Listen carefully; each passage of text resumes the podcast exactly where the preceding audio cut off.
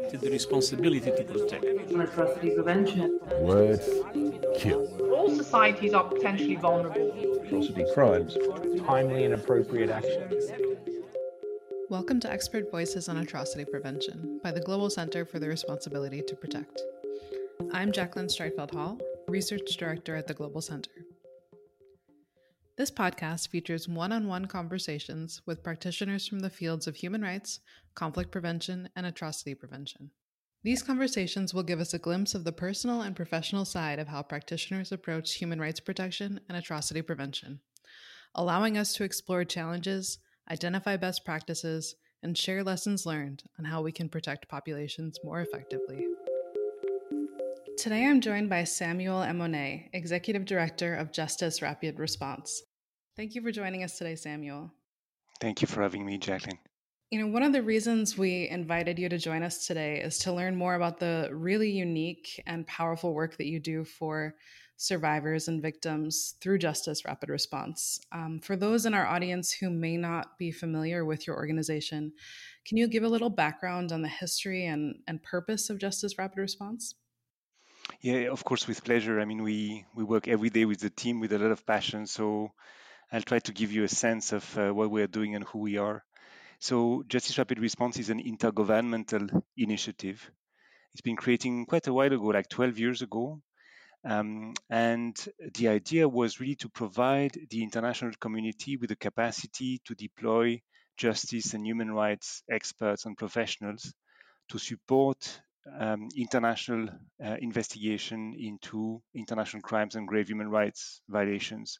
The idea was really to provide that capacity upon, upon short notice so that this investigation are more professional, more efficient, and down the line would provide a better uh, justice outcome. So really every day we work with the idea that victims and survivors of international crimes and grave human rights violation uh, must have access to justice uh, in a way that contributes somehow to peace. And so our mission is to uh, partner with international, national, and civil society organizations by providing them with uh, this uh, specialized expertise to assist them in the investigation of those crimes and violations and promote the access uh, to justice of victims and survivors. Um, that's that's what we are doing uh, every day. And just to give you maybe one example, um, so we have been requested uh, a few years ago by the prosecutor in uh, the Gambia, who was in charge of investigating some of the violations that took place there during the Jammeh era. And he had an investigation whereby they had found a number of human remains. They had difficulties to identify those human remains and define the cause of death. So this person uh, approached us, approached Justice Rapid Response, telling us, uh, I would like to have uh, expert support to identify these remains and to define the cause of death because that's a critical part of the investigation that I have to conduct. So what we did is that we looked into the roster that we have built, the roster of experts that is uh, 700 experts strong today, and we found a number of profiles that could match the request of that prosecutor. And we deployed uh, a group, uh, a small team of forensic experts who could work with the prosecutor locally, define the cause of death, define the identity of the victims, and that was a critical piece of evidence that was then brought to the trial, where the experts of Justice Rapid Response could also uh, testify as expert witness. And that's one example where we support national justice authorities. Uh, we have also requests coming from international justice and human rights bodies and also from civil society organization. And I hope we'll have the occasion later on to speak about the critical role that they are playing increasingly in that field of justice and accountability for those crimes. Excellent. I think that roster of experts and the speed with which you can bring people together to assess a situation makes justice rapid response really unique in this field. I mean, the, the, there is one one thing maybe I could add, if you if you wish, which is really um, a characteristic or a big value that we have in the organization. We do not think that uh, the idea of uh, dumping or launching uh, any expert in a situation would actually help that situation very much. So when we are creating the roster of experts, we are taking great care in making sure that roster is gender balanced that the roster has also a diversity in terms of the geographical origin of the different experts so that we can really pick with the partners that is requesting the expertise, the profile, the cultural background, the language that's going to make them work well together. And there is also a really intense work that we do with the expert about sending them and putting them in a mindset of working in a mentoring format, or a peer-to-peer format with their counterpart in Colombia, in the Gambia, in Guatemala, where they would work together, combining their expertise coming from different uh, uh, sources and background and experience to make case-based work advance for justice. That's incredible. And I, I know you personally have a background as an international law expert and uh, experience working at the International Committee of the Red Cross. How has your career and experience shaped your views on the importance of international human rights and humanitarian law? I think you're right. I mean, the, I, st- I started as a lawyer in Switzerland, but I really uh, cut that uh, career short really quickly because I really wanted to work uh, abroad and in the humanitarian sector. So between 2000 and 2015, I've been working with the International Committee of the Red Cross uh, in the field in, in many different conflict situations, starting in Afghanistan, finishing in Mali. Uh, this this was uh, my career. And the job that I was doing there for the ICRC or the International Committee of the Red Cross was to document with my team's violation of international humanitarian law, with the idea that this documentation was, would serve uh, into the confidential dialogue we had with all the parties to the conflict to try to stop violations against civilian population, against detainees, etc. So I was confronted very early on and very directly with those violations. And I was working in the humanitarian sector at the time, so justice was not my uh, my responsibility or, or the work that I was doing.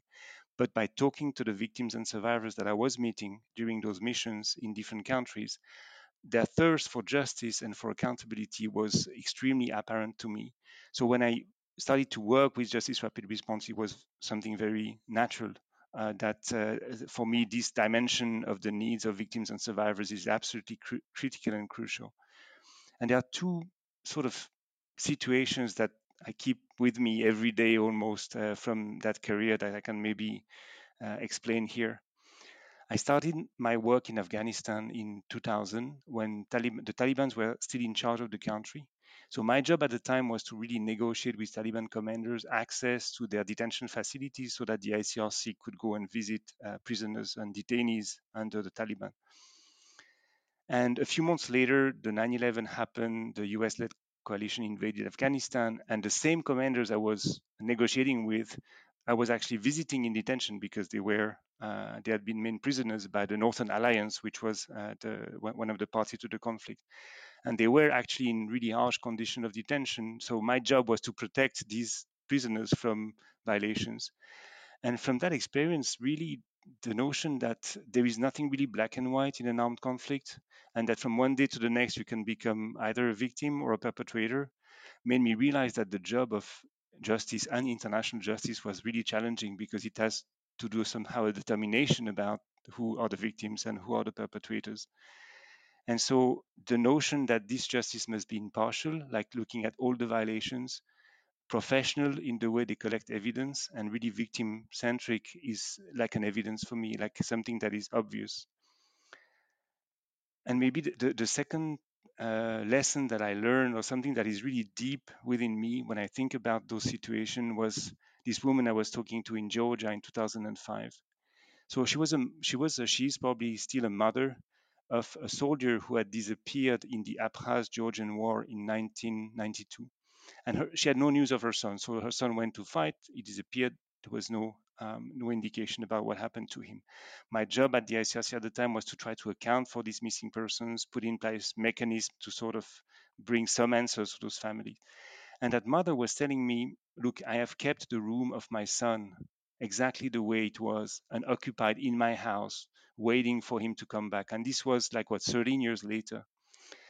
And then, of course, her other children had grown up and left the house, so her family was putting pressure on her to leave that house, which was too big and too expensive. But she refused to do so because she said, if my son's re- returning, he won't find me because I won't be at the same address anymore. So it was really a heartbreaking story because the chance of finding that son again were really minimal so many so many years later. And what I learned from this is that even when the hostilities are over, even when the fighting starts, or even when the media attention over a situation sort of disappear, the suffering of the victims and the survivors continues year after year. And even if sometimes the justice is slow to happen, it's absolutely critical that it happens. And this, the work, all the work that we do, including today at Justice Rapid Response, is about them, is about the victims and the survivors, bringing them some answers, some truth, some reparations. So I, I keep carrying that that situation and that woman with me everywhere when I think about the victim-centric approach and why we are actually doing that work.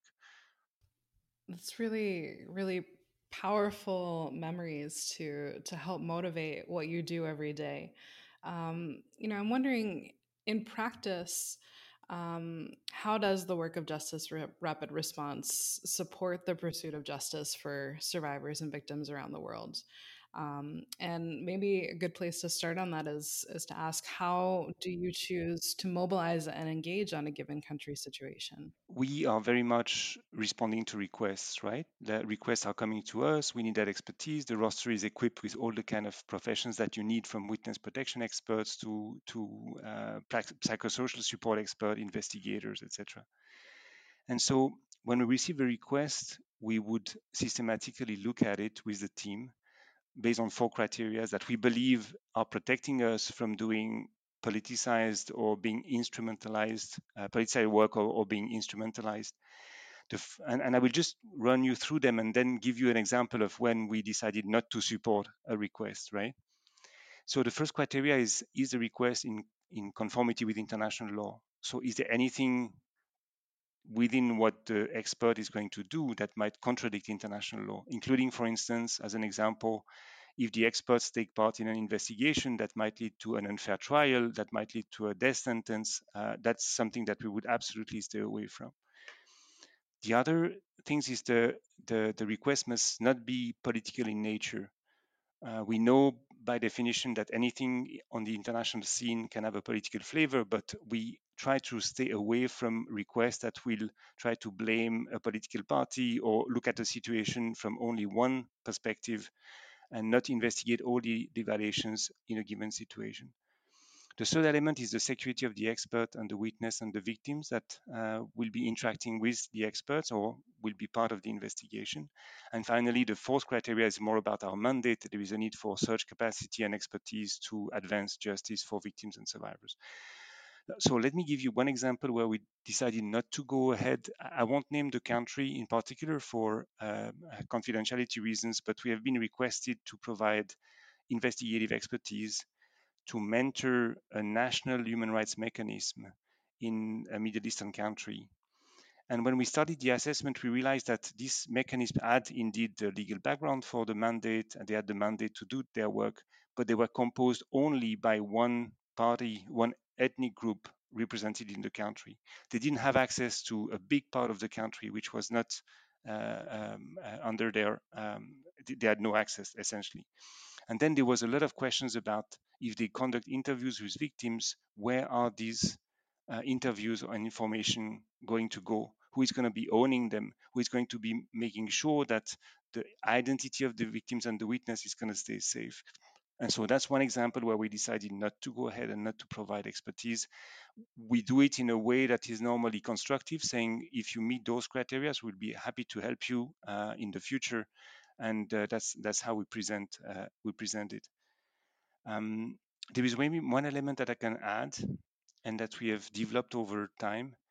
In some countries where we have worked quite extensively with the prosecutor, civil society, we try to combine the expertise by deploying the expertise to several actors simultaneously who can help each other. Let me give you an example with Colombia. Uh, in Colombia, we have been helping the uh, Special Jurisdiction for Peace in developing their approach to investigate uh, sexual and gender-based violence violations, especially and also against um, uh, sexual minorities. And at the same time, we were providing expertise to a civil society organization, which was supporting male and boys survivors of sexual violence to register uh, with the special jurisdictions for, for peace so that they can fully take part in the proceedings there. So you see where this support is sort of meeting in one point where we advance the justice process from two different sides. And uh, yes, that's how we, we are uh, doing our best to support a very complex process. I know that a lot of it is is based on invitation, but I'm curious about um, the timing that you use. You know, there's there's this interesting tension in international justice, and I think you've touched on part of it already with the example you provided, where um, we're often frustrated on behalf of survivors that justice takes too long. Uh, but there's also simultaneously a lot of criticism from member states towards civil society, um, saying that we're engaging on justice too early ahead of a negotiated peace, um, ahead of a ceasefire. Um, so, when does the justice work begin uh, for you? So, in, in my opinion, um, it should start as early as possible. And my, my answer will not surprise you. And this is um, linked to a number of factors, um, including about the preservation of evidence, the fact that uh, it's important to engage early on, and I would have maybe two comments or two reflections on this. The first one is what I mentioned before uh, the role of civil society organizations has shifted or changed over time. And increasingly, we see civil society organizations engaging not only for blaming and shaming, shaming or advocacy work, but also to actually collect evidence, preserve them, and with the intention to bring them in front of a justice process or a human rights mechanism for that matter. And so, what is interesting is that this role is increasingly acknowledged by institutions, including by the, the ICC, for instance, who has just released uh, some guidance for civil society organizations who wants to engage in uh, documenting information. And very often, this, these uh, organizations they are the first one on the ground. And I think it's really important to be able to provide support to them so that they start that um, that documentation work with the right questions in mind. And so that's what we have we have we have been doing uh, not not enough, I'm sure, but we are we are doing. And I can give you the example of Yazda. This is an organization that has been working uh, early on uh, when the uh, genocide against the Yazidi and other minorities in Iraq happened.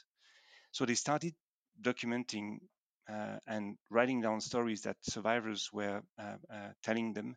And then they fairly early approached Justice Rapid Response because they felt the need to structure the documentation works and they needed to develop an understanding of where that documentation work could be useful.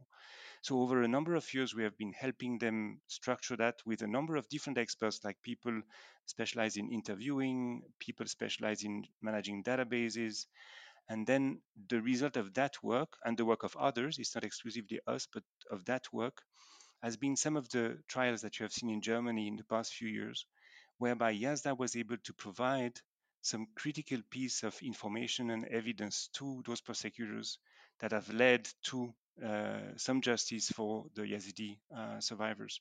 So you see, with that example, it's really important to take it early on it does raise a lot of questions, a lot of questions, like to which standard do you document? How do you avoid uh, multiple interviews by the same organizations? How do you work with donors so that they don't push organization into doing siloed work only about sexual violence, uh, for example?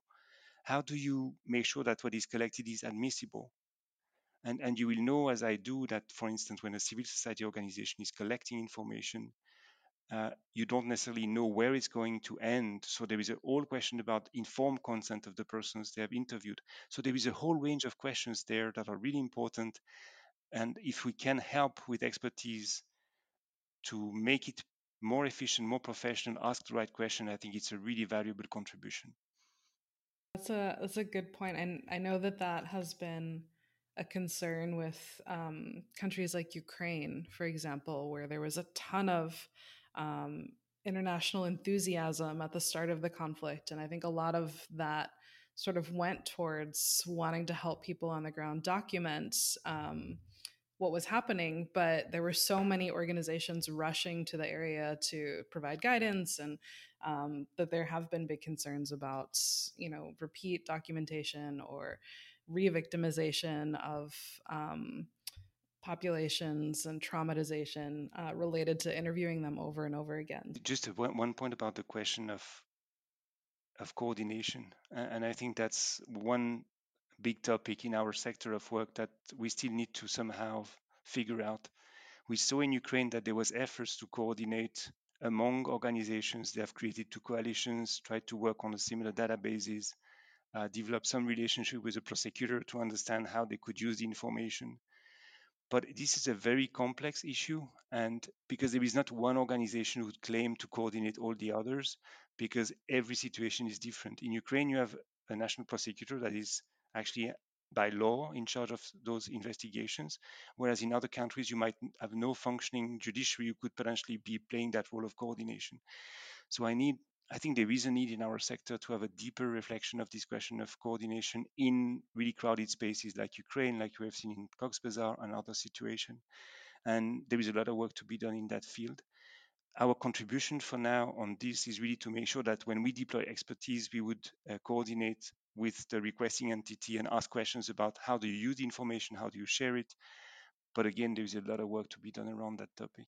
Yeah. And I imagine, you know, you mentioned countries where there's no judiciary. I imagine it's also complicated um, in countries where the space for civil society to even operate is shrinking significantly and both their ability to collect evidence as well as their ability to provide provide for their own safety is um, becoming more and more limited. No that's that's yeah that's a very important point. The because the safety the safety and the security of these uh, documenters collectors uh, defenders is just critical as well. So um, what is interesting is uh, uh, we might, um, I hope we'll be discussing about this, but the question of the digital mean of investigation that remove a bit of pressure on actually interviewing uh, and allow for some remote uh, uh, type of evidence collection are interesting complement to some of the work that's being done on the ground. So that, that's maybe a, in that context an interesting discussion to have.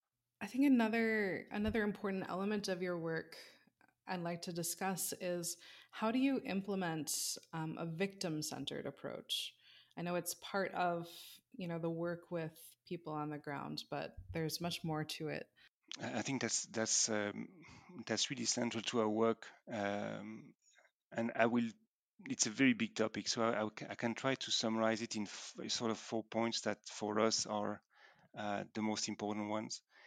I mentioned the engagement criteria that we have. So when we receive the request, we check first whether there is a detrimental effect or a risk for victims and survivors. So that's one way for us to at least have that sort of bottom line where we say we don't engage if there is a risk for survivors that we cannot mitigate.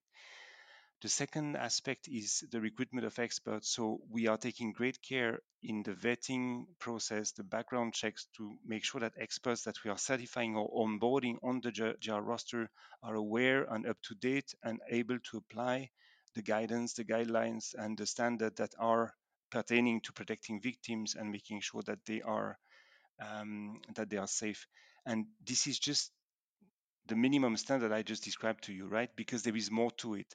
So the two other elements that we are implementing is the first one is we have tried with our partners, including UN Women, to push systematically a gender lens through those investigations that we were supporting. And so you know that some categories of uh, persons and some type of violations are typically underreported or neglected among them, and less and less so because this has become a big topic, uh, sexual and gender-based violence. But there is another one that we are really pushing now, which is violations against children, because there is a ton of questions about investigating violations against children. Do you interview children? Do you bring them in front of a court of law? Is it re-traumatizing? Do you have to ask for the permission of parents? So it's complicated.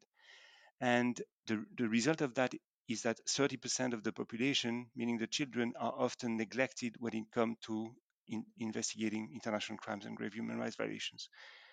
So what we do is that systematically we build the roster with experts on those topics and we deploy them to these investigative mechanisms so that from the very beginning of the investigation, those aspects are actually factored in the investigation planning, be it human rights or be it uh, criminal justice.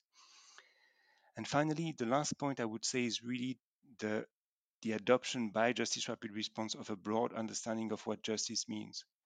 Because especially when it comes to mass atrocity crimes, you will have thousands of victims, one or two perpetrators uh, held accountable uh, a few years down the line. And you need something else to bring a feeling and an impression of justice to uh, the victims and the survivors. So you need truth, you need reparation, you need re- restorative justice. All these tools are super important, and we are engaging in all of them. The, the good example is uh, recently we have deployed a restorative justice expert uh, to the Special Jurisdiction for Peace in Colombia to help organize the meetings between perpetrators and victims and survivors in a way that would be non traumatizing, that would help push forward the restorative dimension of that justice approach. And this was this is new. I mean, they are they are creating something completely new, and we're really happy to uh, be contributing to that with some expertise from the roster. This sort of broad understanding of justice is something that's often missed by policymakers. Um, you know, this this idea of um, transitional justice and working with communities to sort of think about what the needs of victims are um, beyond just punishment and imprisonment of perpetrators. Uh, we know and sort of think of as an ideal dream is helpful to sort of just restoring a society as a whole. Um, and yet, not enough effort is put into that in most conflict situations. It's it's it's interesting to see that um, that that topic is really emerging now in all the discussions in our sector of work. Why is justice made? Who is it made for or with? And I think this is a really important shift. Another one that uh, we observe and very very important and very valuable one. In terms of um, other shifts that you've seen in recent years, I'm I'm curious about what way is Justice Rapid Response is able to leverage new and emerging technologies as a tool um, for investigation and, and, documentation? Yeah, I think that's an enormous uh, shift. Like the, I think we are still wrapping our head around the potential, the risks, and uh, so f- for us, maybe three or four years ago, we realized that this is something that's coming and that will stay any investigation into international crimes and human rights violation will actually imply some level of technology and digital investigative means. And so we have started slowly to onboard this kind of expertise on the roster as well. And we saw at the same time the number of requests for this type of expertise uh, increasing. So I, I give you a few examples, like we increasingly have requests for open source investigators people who can really understand the Berkeley protocol, how does that work, how you authenticate that information. A lot of requests for database, uh, setting up a database that will allow you to manage your information, potentially analyze it as well. Uh, I gave you the example of Yazda. That was one example where we could support that. But also like really high-tech stuff, like we got requests and we deployed in the Maldives persons able to manage data points from GSM um, uh, antennas or facial comparison persons using software to try to identify persons on, on video footages. So we know that this is something that's going to really grow in the future. The challenge with that is that first, where do you find those experts? Second, how do you make sure that using that kind of technology is also going to be focusing on a victim-centric approach? How everything that we learned, I mean, the Murad code, the standards, the victim-centric approach, how do you translate that into this type of investigation or investigation investigative mean? And I think that's the challenge. There is very little policy actually around those questions, right? There is the Berkeley Protocol had been really an extraordinary piece of work only on open source investigation. So it's only one area, but there is much more to develop around that question. So our ambition at Justice Rapid Response is to first increase the number of experts that we have on the roster in this field, train them about all the standards that we discussed before, victim-centric approach, victim protection, etc. But I think we need to do more than that because this will not be enough.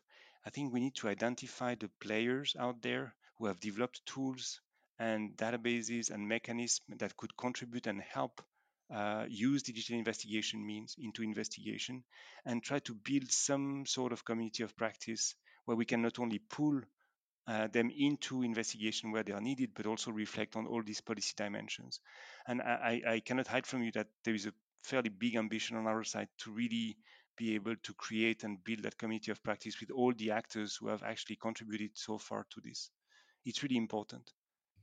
Yeah, it's important and it's it's hard to keep up with. I feel everything is is changing so rapidly. I remember earlier in my career it, at the start of the conflict in Syria was roughly when smartphones were proliferating at a rapid rate and we were getting video footage, you know, taken by people on the streets of what was happening there and no one really knew like how to corroborate whether the videos were true, what what videos to keep, how to document them, how to store them, you know, and now years later it seems everyone has a smartphone.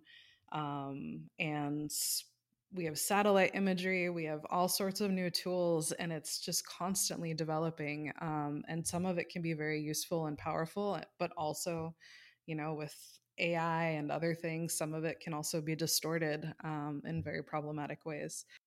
And and jacqueline you, you just mentioned i think there's there's also this to, today the same questions that you just mentioned are still there like where where do you put that where do you put pictures that you have taken on your phone uh, when you have them how to not lose information in the background so that they can be authenticated? Who is going to use them? These, these are really complex questions and uh, things are evolving very rapidly and I, I, hope in the right direction and that's why we are keeping our our eye on this really because we want to be contributing to that in a way that is still victim centered still protective of persons and with an aim to make a justice that is satisfactory for them Thank you for joining us for this episode of Expert Voices on Atrocity Prevention. If you enjoyed this episode, we encourage you to subscribe to the podcast on Apple Podcasts, SoundCloud, or Spotify, and would be grateful if you left us a review. For more information on the Global Center's work on R2P, mass atrocity prevention, and populations at risk of mass atrocities, visit our website at www.globalr number 2p.org and connect with us on Twitter and Facebook at GCR2P.